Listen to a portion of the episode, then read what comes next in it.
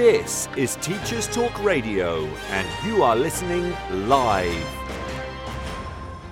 Hello and welcome to the morning break with Graham Stanley. It's Tuesday, 26th of April 2022, and today I'll be talking about using digital games in education. Hopefully, this show will serve as an EdTech guide for any of you out there who are thinking about bringing computer games into your classroom.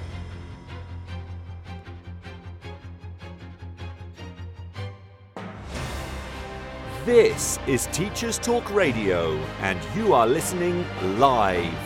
Tune in live at ttradio.org or to join in the conversation, download the Podbean app and search Teachers Talk Radio. Follow the hashtag TTRadio. Tune in, talk it out with Teachers Talk Radio. You are listening to the morning break on Teachers Talk Radio, everyone. I'm Graham, and today's show is all about using computer games in the classroom. I've just seen that David White has commented on Twitter that I think that this has been missing in education for years. If learning is fun, it breaks down so many barriers to education. Definitely, David. I think that's one of the reasons I wanted to do a show on this topic one of the other reasons I decided to do this show is because it's more than 10 years since I co wrote a book for teachers about using computer games in the classroom. Now, a lot has changed in the world of gaming and in the world of education since the publication of that book, and I thought it would be interesting to revisit it and pull from it some ideas and guidelines that are still relevant to share. Now, that book was called Digital Play Computer Games and Language Aims, and it was aimed at language teachers interested in using video games with their students. But I'll be talking today about education in general and the use of digital games in general, focusing on things any teacher can build upon.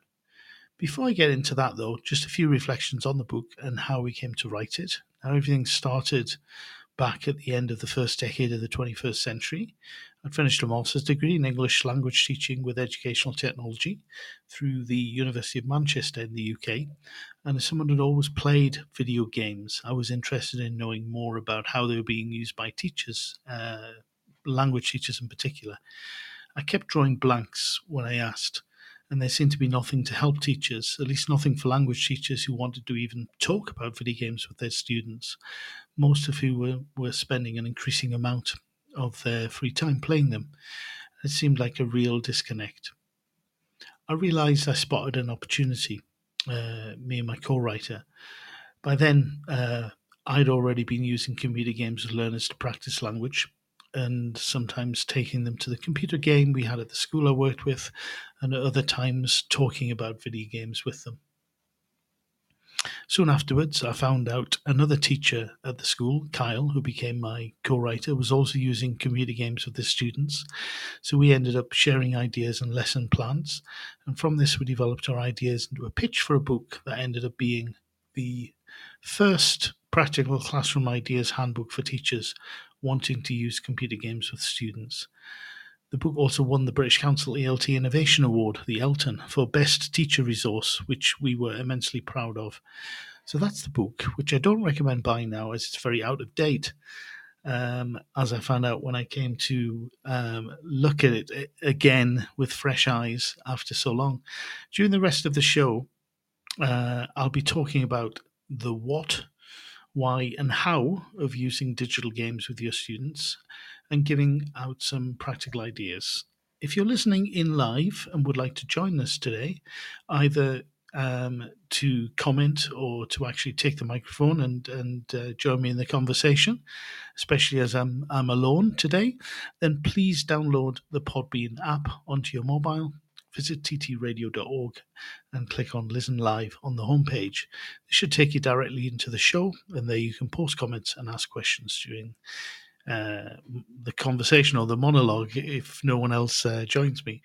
Once I've spoken um, a little bit about this subject, um, then I'd love it if some of you would like to call in if you feel up to it and want to share uh, anything or even disagree with what I have to say. But right now, I will be back after the Teachers Talk radio news.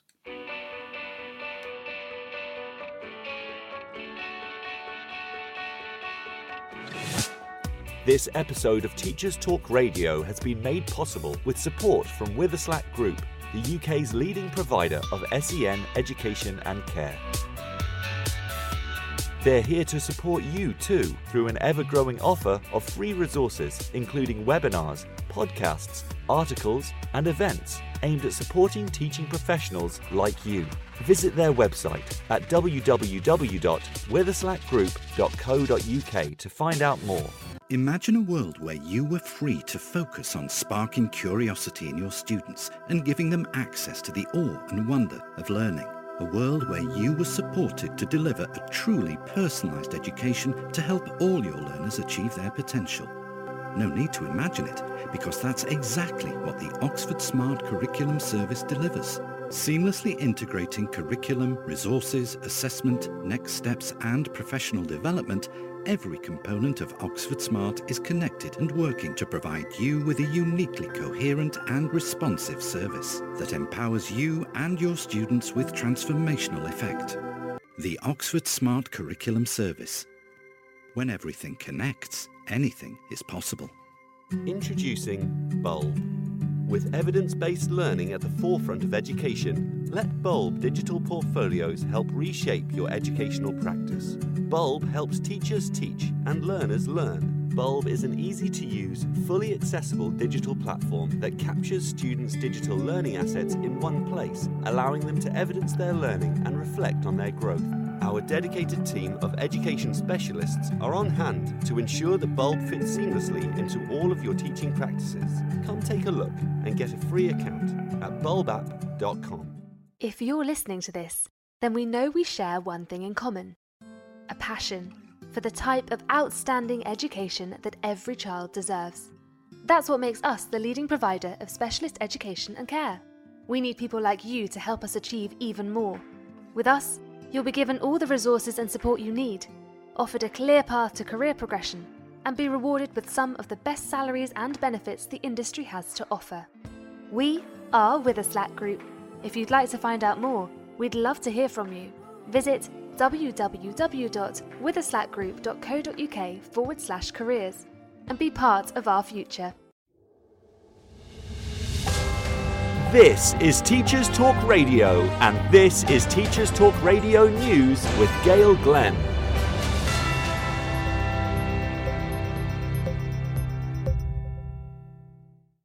In Wales, head teachers are optimistic that the new term beginning on Monday will be the most normal since 2019.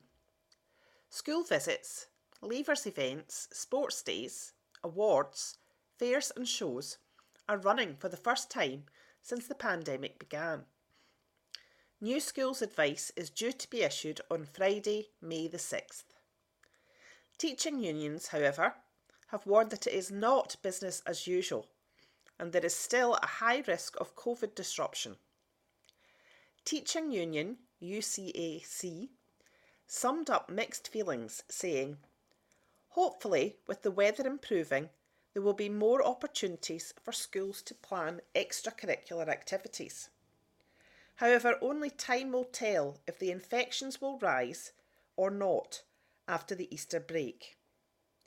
Karen Brown, head teacher of Millbank Primary School in Cardiff, said, We are not so worried about COVID now, but there were still plenty of cases last term, so we are continuing with good ventilation and hygiene.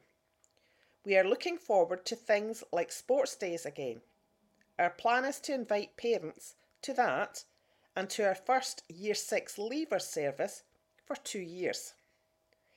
We started trips last term and years 5 and 6 had an amazing time at Storey Arms. We couldn't do that in the last two years.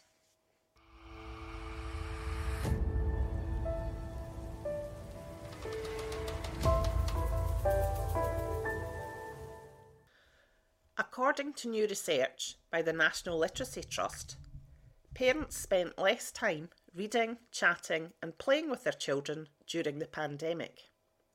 The Trust surveyed more than 1,500 parents with children under five. Overall, the report found that fewer parents of young children engaged in home learning activities, reading, chatting, playing, singing or painting and drawing in 2021 compared with 2019, despite spending more time in their home with their child due to the pandemic. Spokesperson Alison Tebbs said, It was such a difficult time for people. There was less support for families, there was less socialisation happening, and beneficial activities like going to the park or library were often unable to take place. Reading with children and having conversations is vital for helping their brains develop. One of the reasons two year olds act out is because they're trying to communicate feelings which they can't explain verbally. That's why you get tantrums. The more words they have and the more support they get when they communicate, the more in touch they will be with their emotions and with the wider world. This has been your latest Teachers Talk Radio News with Gail Glenn.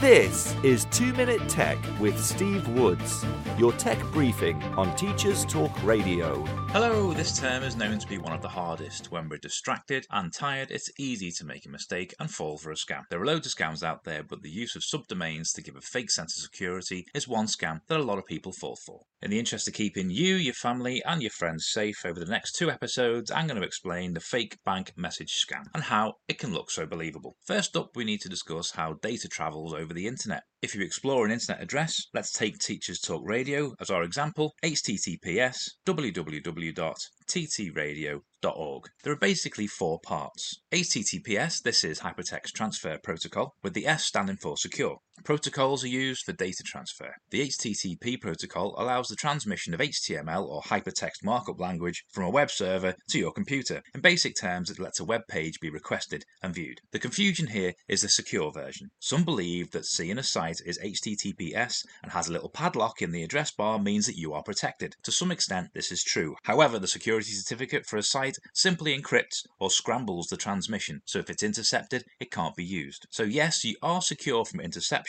but if the owner of a website is dishonest, you're not safe from them. The next three parts are to do with where the web page resides or the address. Like we need a postcode and house number, your computer needs to know where to look for the information you want. www is the World Wide Web, a huge network of interconnected networks. TT Radio is the name of the website, and .org is the top level domain. Again, simplifying this, .org domains are kept in a kind of phone book that can be accessed by your internet service provider. So to find ttradio.org, .org tells you to look in the .org phone book for TT Radio and return where the website is for your browser to download it. Why don't you ask your pupils, family, and friends what they believe the padlock and HTTPS means? You may be surprised at the answer you receive. Next time, we're going to look at how criminals use this misconception to gain your trust. As always, don't forget to check out the TT Radio 2022 Twitter feed. Tell us what you want to know about tech. I'm Steve Woods, and that was 2 Minute Tech. 2 Minute Tech with Steve Woods, your tech briefing on Teachers Talk Radio. Hello again. This is the morning break with Graham Stanley on Teachers Talk Radio, and today I'm talking about digital games and education. Let's start with why I think you should use them.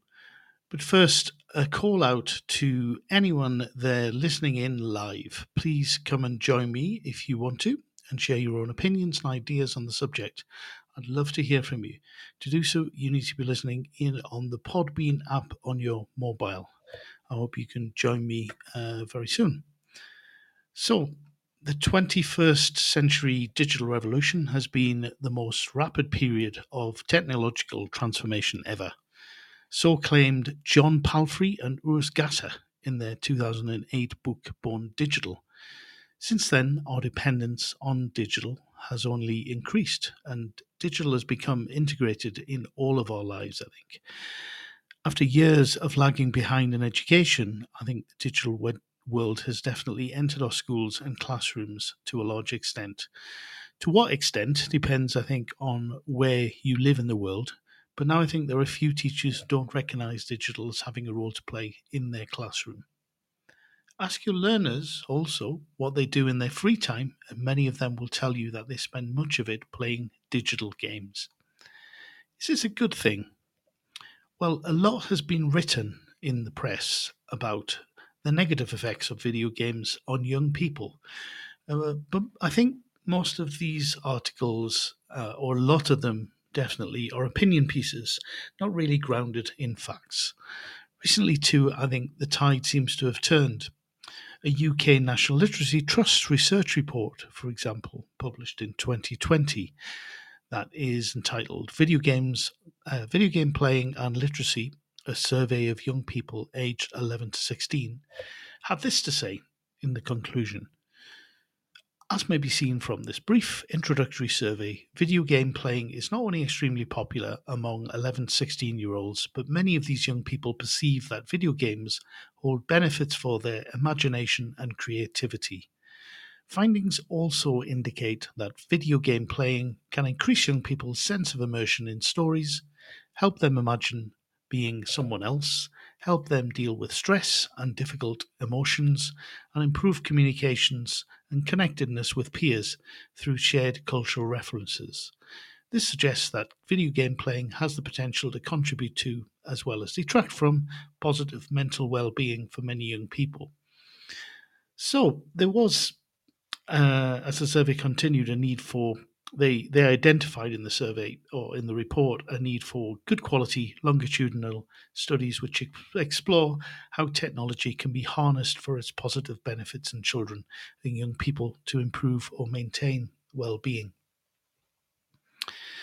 Now, as far as literacy is concerned, the report mentioned in its findings positive effects on some people, with video games serving as routes into stories uh, for some, encouraging and supporting a wide range of reading, including longer form texts such as fan fiction.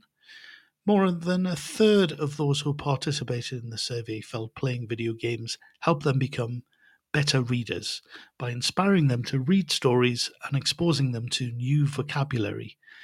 There was evidence of video game playing uh, helping with creative writing and in addition, many young people felt that playing video games improved the skills they might expect to need for future employability, such as problem solving and teamwork in particular. Interestingly, a significant percentage of respondents said they would like more opportunities to read and write about video games in school. Academics that took part in the survey called for more research into the successful implementation of games in classroom practice and how curricular design could better accommodate the affordance of games. And the survey recommended exploring opportunities for partnership work between industry, publishing, academic, and literacy experts, which I think is a really positive thing. Uh, if that could happen, of course, that would be wonderful. Finally, the report ends by saying the increasing popularity of video gaming in the UK suggests it may be a helpful tool in future proofing a response to low literacy levels while supporting 21st century skills such as creativity, collaboration, communication, and critical thinking. Further qualitative work is planned to complement these early findings to enable us to develop approaches rooting in consultation with teachers and young people, and thus provide an authentic route into literacy for young people currently most disengaged with reading and writing.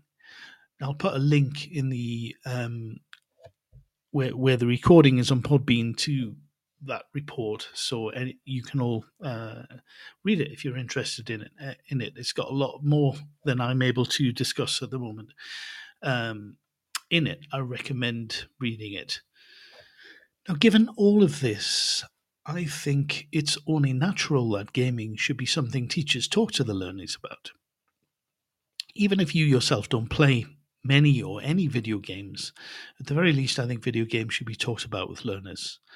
Otherwise, I think you're excluding what, for many or most or all of your learners, is an important part of their lives. As we all know, the classroom should really uh, affect or be affected by what is going on in learners' lives in order for it to be relevant and of interest to them.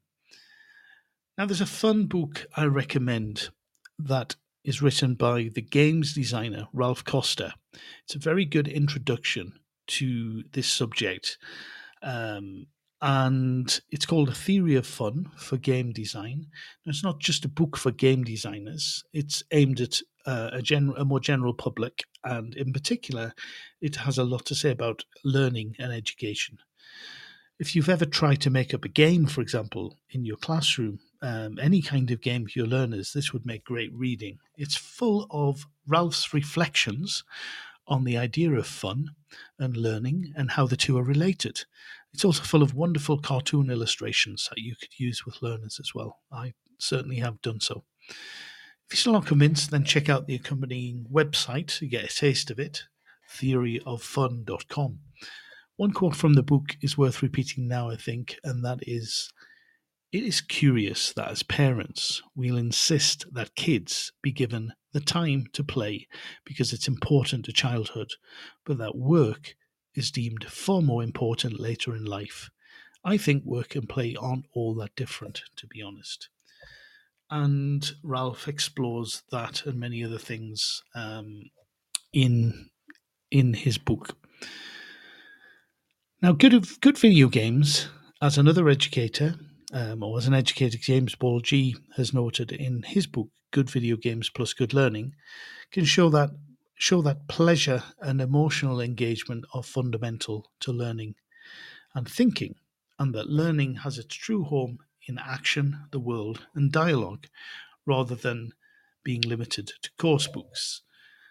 Uh, that's another book that's worthwhile checking out. And so, enough about, I think, why you should be interested in video games and education. Let's consider now that you've decided and you're interested, but where should you start? What's the best way to introduce digital games into your teaching? Well, I think the best way to begin is is just in your classroom talking to your learners. Even if you uh, if you yourself play video games, and if you do, that's a good place to start. I think it's likely that the games you play will be different from those that the learners play. And even within the class, there'll be lots of differences, I think, in the games your learners play. You may well be surprised when you begin to probe just how much time your learners spend playing video games too. Typical console game, for example, can occupy a player's time for 200 hours or more.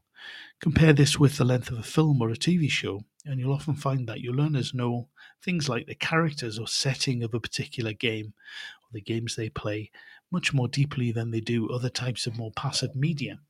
That in itself can be something that is worth um, exploiting in the classroom. That knowledge, deep knowledge of um, of information about a game. So much will depend, I think, on the age of your learners and what you teach. But one activity that can be introduced for discussion purposes um, in most classrooms, I think, and for you to find out what types of games your learners play and to give you a better understanding of what types of players they are. Um, and to help you better introduce digital games or any games for that matter in the classroom if you if you want to do so is something called the Bartle taxonomy of player types. Now, although this sounds like a, a, mouthful, and the origin of it dates back to a paper written in 1996 by a British writer and game researcher, Richard Bartle.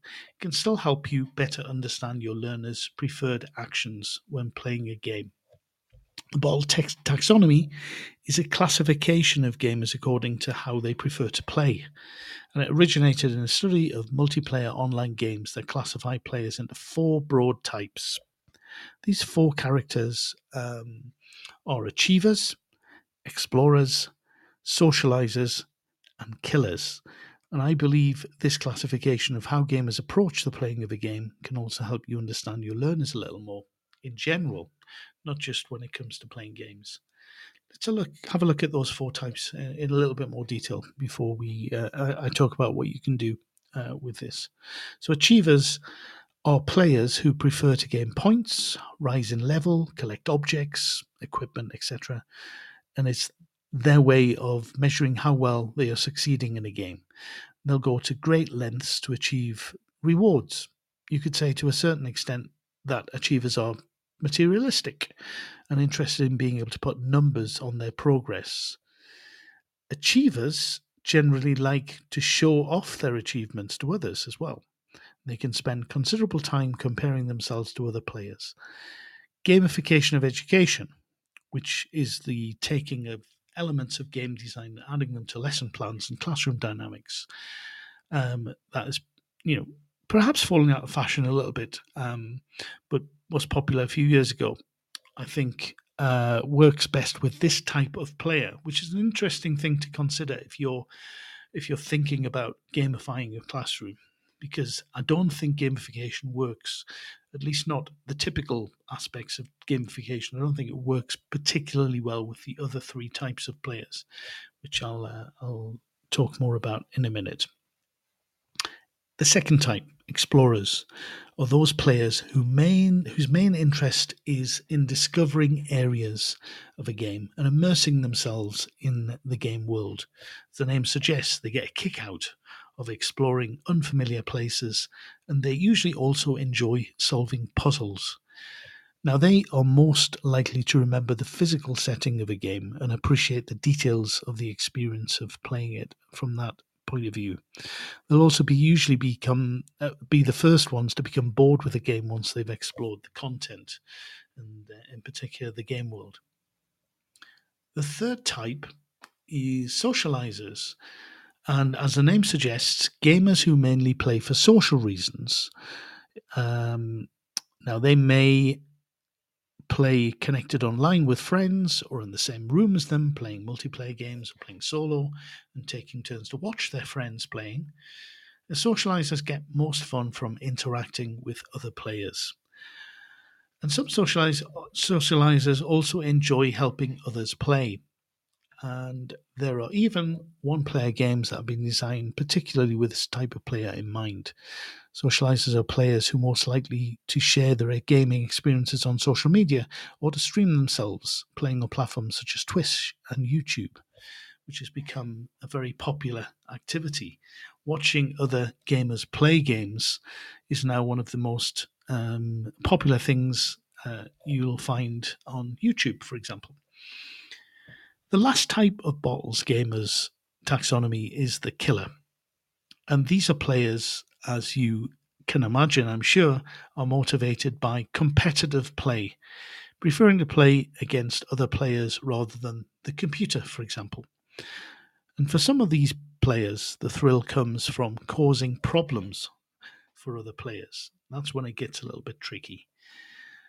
Now, since Bartle's taxonomy of player types appeared, they uh, have been expanded upon but for our purposes, let's keep it simple. Knowing what types of players your learners are can help you when it comes to using games in the classroom. You wouldn't want to introduce, as I said before, for example, standard gamification elements into your classroom, the levels, leaderboards, and points, for instance, that appeal to the achiever player types, and then wonder why the strategy didn't work. It might not work with one particular class, for example, because most of the learners in that class are explorers or socializers when it comes to player types.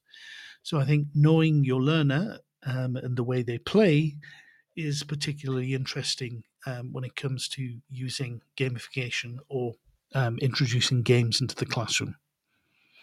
How do you find out? Well, Bartle designed a test that gives players their results after answering a short number of questions.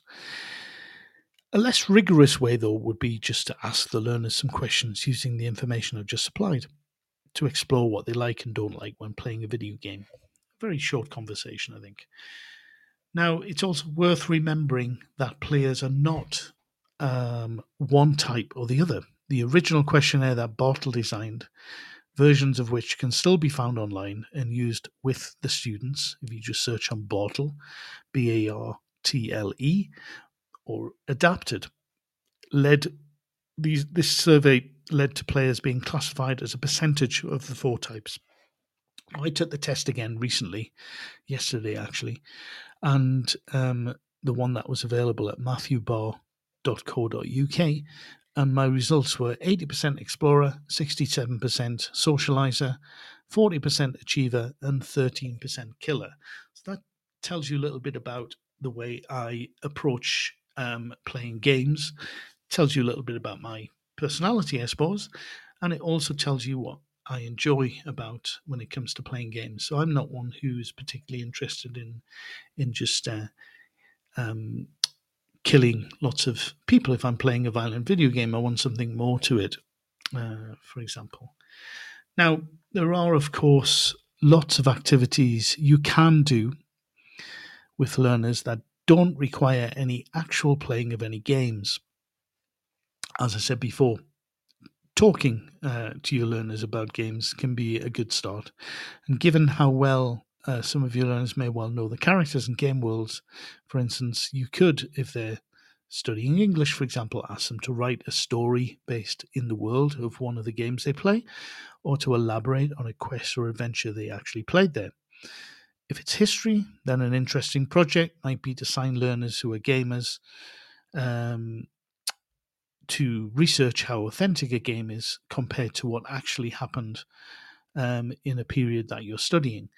Explore how accurate games that are based on a particular on particular periods of history actually are as well. As I said before, much depends upon what you're teaching and the age group of the learners. It's very difficult to generalize. In my own particular subject, teaching English as a foreign language, for example, I found the possibilities were endless because English as a foreign language, when you're teaching uh, in the English, a language, for example, you can find it's it's almost like it's a subject. Um, it's a subject in search of content in a way, and so uh, that was something that I really took advantage of. Now, one thing is uh, to talk about games with your learners or ask them to play and report back uh, on them in class. And quite another thing is deciding you want to actually play games with learners in the classroom, if that's possible. Like the other choices you need to make depending on the age of your learners and what you teach. It's very difficult to generalize how to approach this, but there are definitely things I can recommend you do and don't do based on my experience. First of all, there's so many different types of digital games that it's difficult to know which ones to use at first. There's also the problem of cost and whether you can actually use the games in your school or in your classroom. With English teaching, I've always suggested making use of free online games. Um, but that does require access to the internet in the classroom, for example. And that might not be appropriate with the age group of your learners or the subject you teach. In the past, I've also used console games, bringing my own console and games to school and plugging them into a TV in the classroom if I felt that it was particularly interesting to do. I'm also a fan of using authentic content. So, games, uh, rather than games specifically designed for education. I've seen and used some educational games that have been designed specifically to use with learners, um, and some of them are very good. But I've also seen a lot of other games that were not much fun at all, that were essentially just disguised tests. And I think quite strongly that you can't pull the wool over learners' eyes. They will know the difference between a game and a poorly disguised test. If you use the latter, then you really won't engage the learners and you'll only lead your class down the garden, garden path to boredom. Another reason for uh, using commercial off the shelf games, if they fit with your curriculum, is that they have been through a lot of playtesting and have been professionally designed to appeal to the people who are playing them. There's a lot to being a game designer. And one of the best reasons for using tried and tested popular games is that you know your learners are going to find them fun to play. It's difficult to underestimate the importance of this. I mean, why play a game if it's not going to be fun. However, you can um, be drawn into a trap, of course, of playing a game just because it's fun. And that is just as bad, if not worse. If you spend a lot of time playing a game with with your learners and they have fun, but they don't learn anything, then you know that's that's a, a terrible thing to do. I think with the use of uh, time um, in the classroom. Now, the writer George Bernard Shaw once said, We don't stop playing because we grow old, we grow old because we stop playing. And John Piaget wrote, Play is the answer to how anything new comes about. Finally, there's also a quote from the Roman poet Ovid that goes, Games are a more natural way to learn than traditional classrooms. And in our play, we reveal what kind of people we are. So, play is important. Children, in particular, need to play. It's part of their world which helps them develop their communication, understanding, and imagination. I don't think that's a controversial thing to say. But in spite of this, uh, a program of activities and work usually fill up the school day, and the role of playing games is marginalized, not central to schools and education. Many educators have argued that play has no place at school, and they shudder when terms such as edutainment or gamification are used. Should that should it be that way? I personally don't think so. If you disagree with me, or even if you agree with me and are listening live, then come and share your own opinions. Now, let's consider something that I posted on Twitter yesterday that Chris Crawford, a well known game designer, wrote in his book, The Art of Computer Game Design. The question, can games have educational value, is absurd. It is not games, but schools that are the newfangled notion the untested fad, the violator of tradition. Game playing is a vital educational function for any creature capable of learning. Provocative words there. Do you agree with them? Come and uh, come and let me know, or post it on Twitter or in the chat if you're listening in um, using the using the Podbean app. It's not just kids either, is it? Play can make learning more productive and pleasurable for adults too. Playing in games help us be more flexible, more creative, resilient, and can be a great source of happiness. As I mentioned earlier, for most 21st century learners, digital games are what they spend most of their free time engaging with. It's not just about playing computer games either, it's what they spend their time talking about with their friends and they also learn while doing this. Here's another provocative quote The theory of learning in good video games fits better with the modern, high tech, global world today's children and teenagers live in than do the theories and practices of learning that they see in school. Again, quite strong stuff. That's a quote from John Paul Gee, um, a linguist um, and educator from a book that is highly recommended, or at least I highly recommend reading, What Video Games Have to Teach Us About Learning in Literature. There's another book I also recommend by D.W. Shaffer, S H A F F E R, which is called How Computer Games Help Children to Learn. In it, he says, computer games, sorry, computer and video games make it possible for students to learn to think in innovative and creative ways just as innovators in the real world learn to think creatively. I strongly believe that introducing the kind of play featured in video games into our classrooms has the potential to open a doorway to a new way of learning, one that will bring more imagination, curiosity, and fun to your classes. Despite all of this, and despite new research such as that which I mentioned earlier, focusing on the benefits of video games, many people still hold the views that are proving to be stumbling blocks to using computer games more widely, to adopting them in the classroom, and to appreciating their educational potential. I think perhaps the greatest barrier to this is the long standing association that games have had with, with violence, or many games have had with violence. If you take most of what is published or broadcast in the mainstream media about video games, I think you would believe that playing violent video games triggers real world violence. However, that is not what the conclusions um, are made in, in books that have been uh, research that has been done on the subject. There's one particular, the first in depth study on the matter uh, that was published some years ago, was written by Lawrence Kutner and Cheryl K. Olson. It's called Grand Theft Childhood The Surprising Truth About Violent Video Games. that concludes in this way Much of the information in the popular press about the effects of violent games is wrong. the strong link between video game violence and real world violence, and the conclusion that video games lead to social isolation and poor interpersonal skills are drawn from bad or irrelevant research, muddle headed thinking, and unfounded simplistic news reports. So there you have it, becoming more controversial as we go along.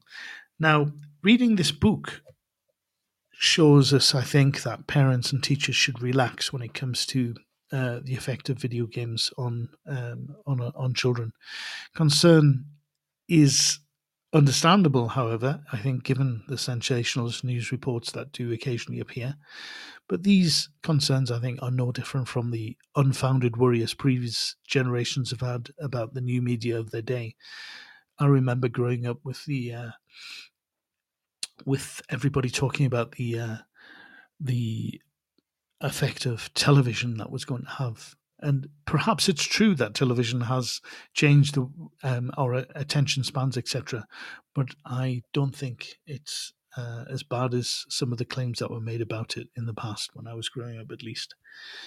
Now, as early as 2009, when it comes to um, comes to violence and video games, a report by the MacArthur Foundation called attention to the tremendous educative power of games to integrate thinking, social interaction, and technology into the learning experience.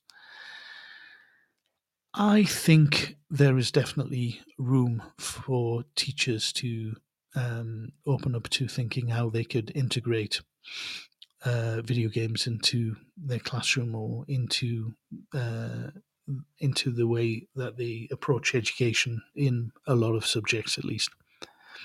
Now, there's also, I think, an ill-informed opinion held by many that most video games are played by teenagers. Again, I think some of these stereotypes are are uh, finally disappearing, but I think that is one that I still perceive when many people think of computer games, for example, an image pops into the head of a teenage boy alone in his bedroom, eyes glazed to the screen, while he destroys the ever increasing onslaught of, I don't know, zombies storming towards him.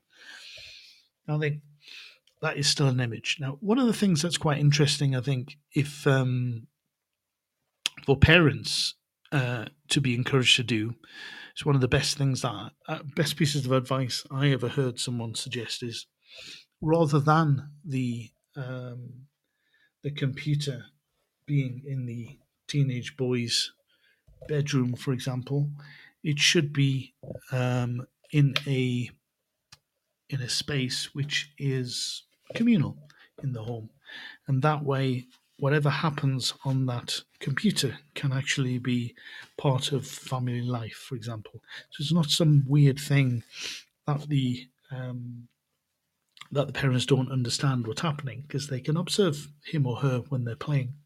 Um, and I think that's a very good example of of how you can demystify in the family uh, the playing of video games and also um, for parents to get to know a bit more, even if they don't play the games, um, exactly what the uh, what their children are doing. So I do recommend that. Now, statistics show that as many women and girls play games as men, and it's a mistake to associate computer gaming only with children or teenagers as well. What does exist um, in general, although it is short, um, narrowing is a generation gap, and especially between those who play games and those who don't.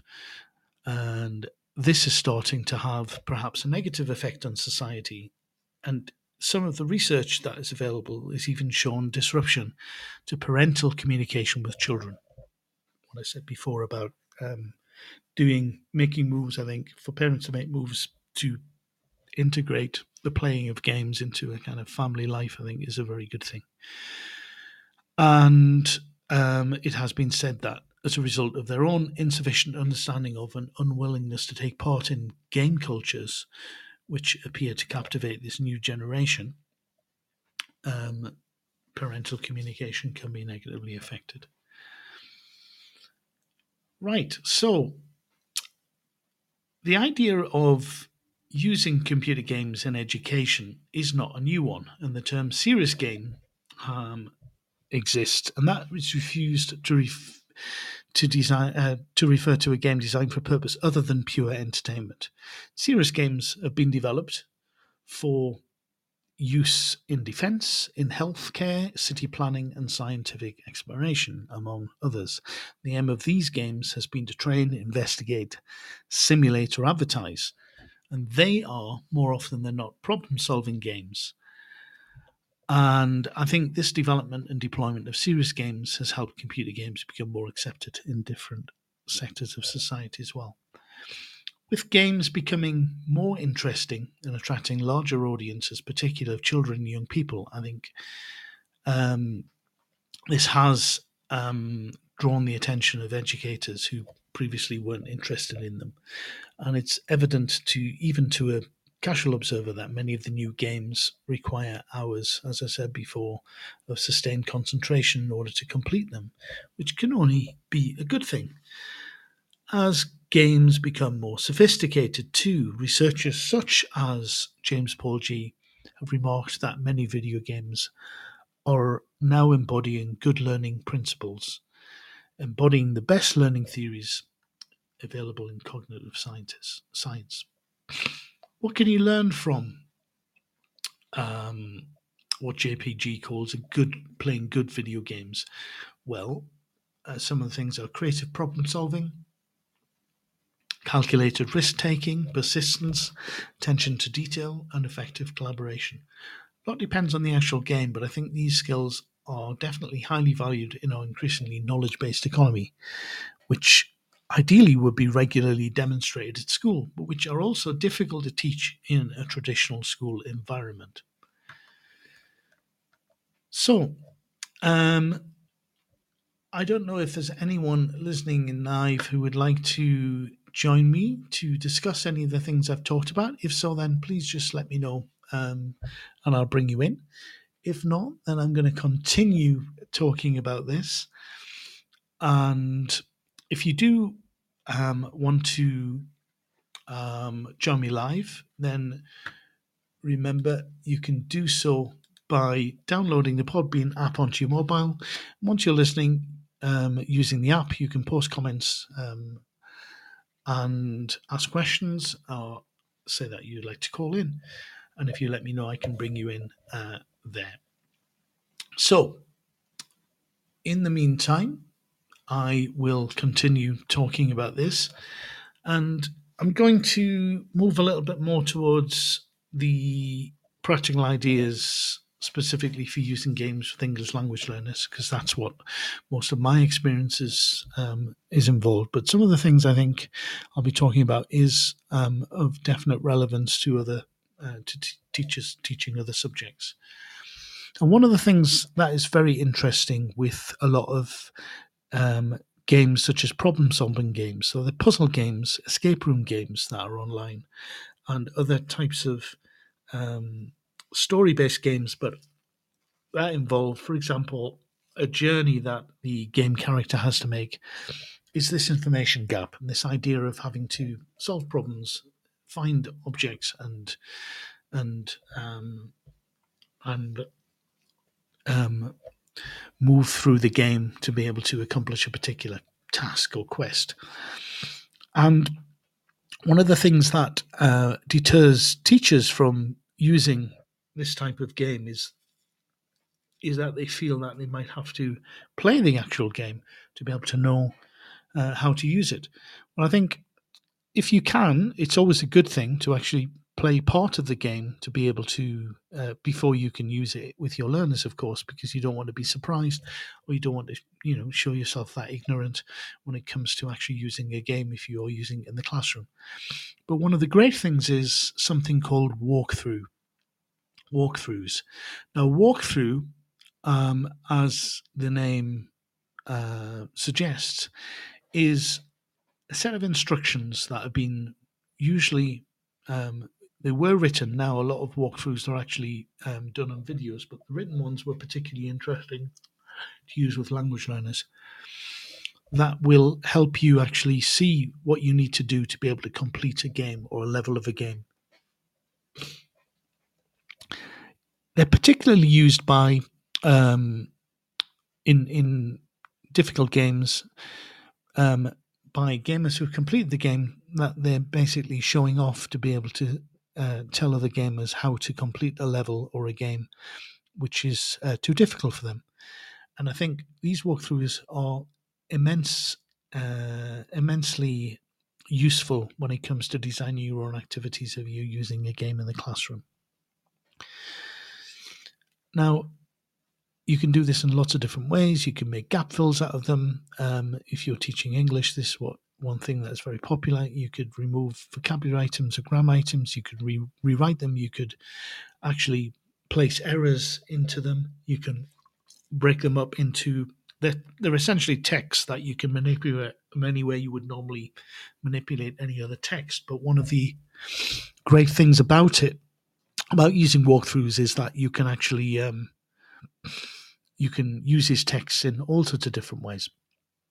Um, for reading, you can um, you can have the students extend them so they can turn into writing tests. So the simpler the walkthroughs are usually very simple descriptions of what some a player has to do, and what you can ask students to do, for example, which I have done, is ask them to expand upon it um, to make them more sophisticated text.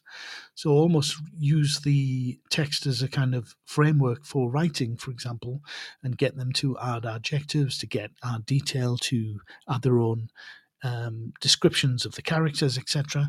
A lot of these texts, for example, are also written from the point of view click here, click there.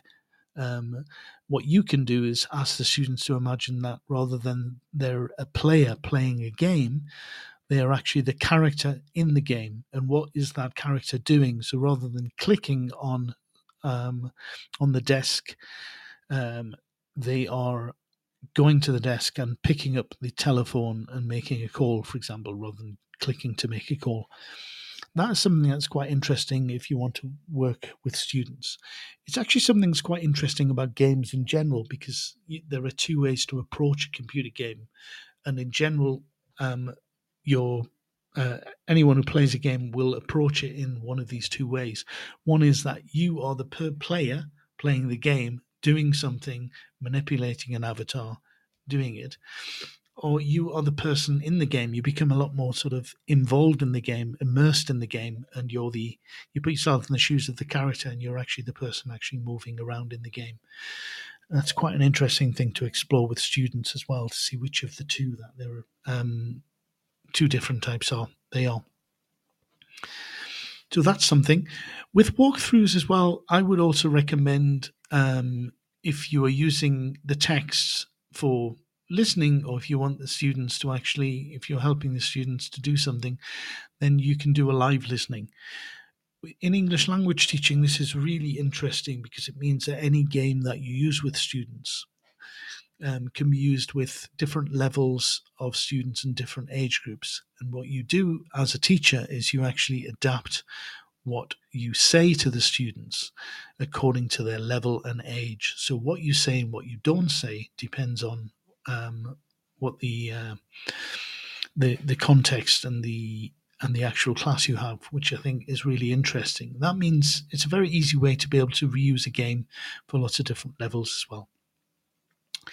And then finally, I think what I'm going to talk about um, is a way of using games that I think can be um, adapted to learners um, outside the English language classroom, but which, well, the language classroom, but which has become um, something that is particularly um, interesting for me um, for learners, is that there is this concept that is called demand high that two English language uh, writers, educators, Adrian Underhill and Jim Scrivener, um, came up with some years ago. That was about in order to really help students, what you need to do is push them to their absolute limit or just beyond their limit. So you don't want to give them tasks that are particularly difficult, but this came from observations of teachers teaching that the two educators actually undertook.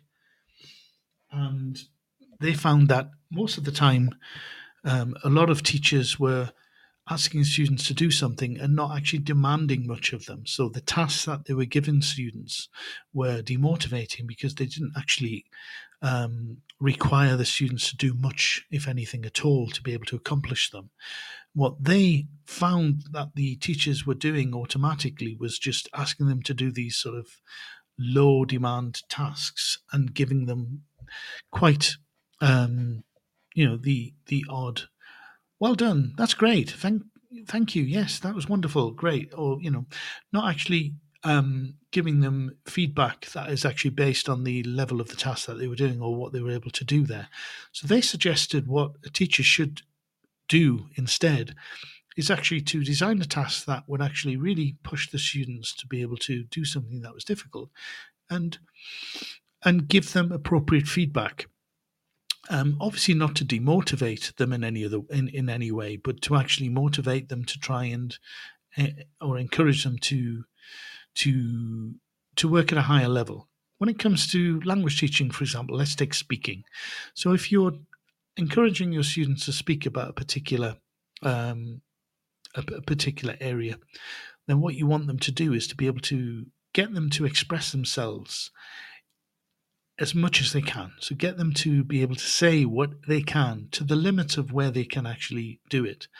And one of the dangers with asking students questions or asking them to describe something, for example, is that students just imagine there's a picture. Um, students might say, There's a man, there's a woman, they're in a field, for example. Now, that is the very basic information that a student might be able to say about a particular picture.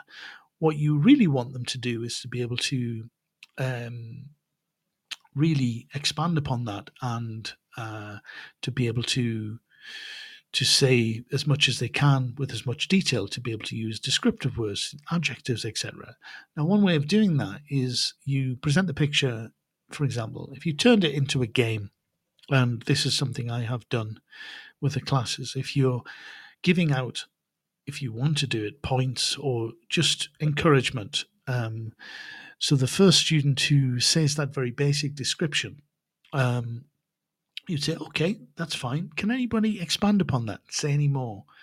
And then you encourage another student to actually, okay, the man aged about 30 is standing in a field with long green grass and he is looking at the woman aged about 30 you know whatever they can do. And i think the great thing about this type of activity is that you're really asking the students to to to speak at the level that they can to really push them to be able to do that.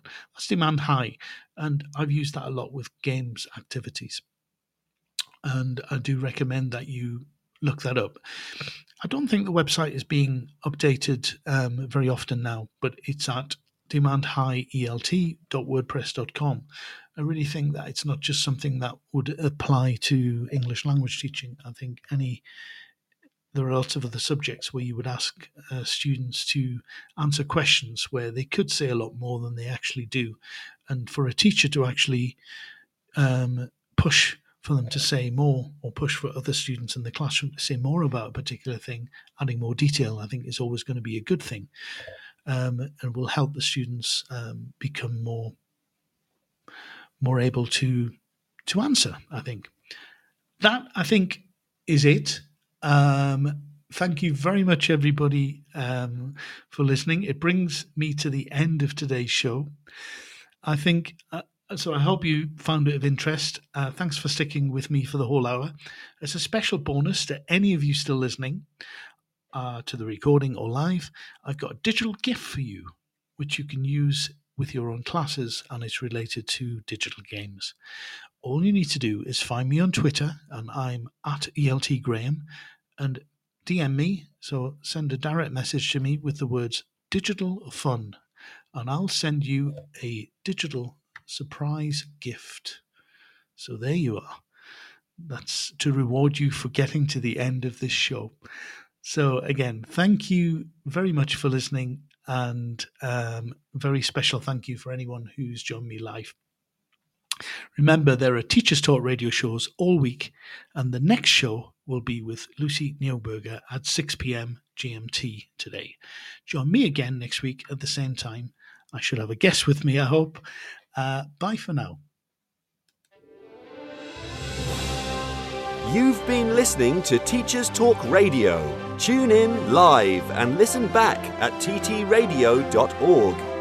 We look forward to hearing from you next time on Teachers Talk Radio.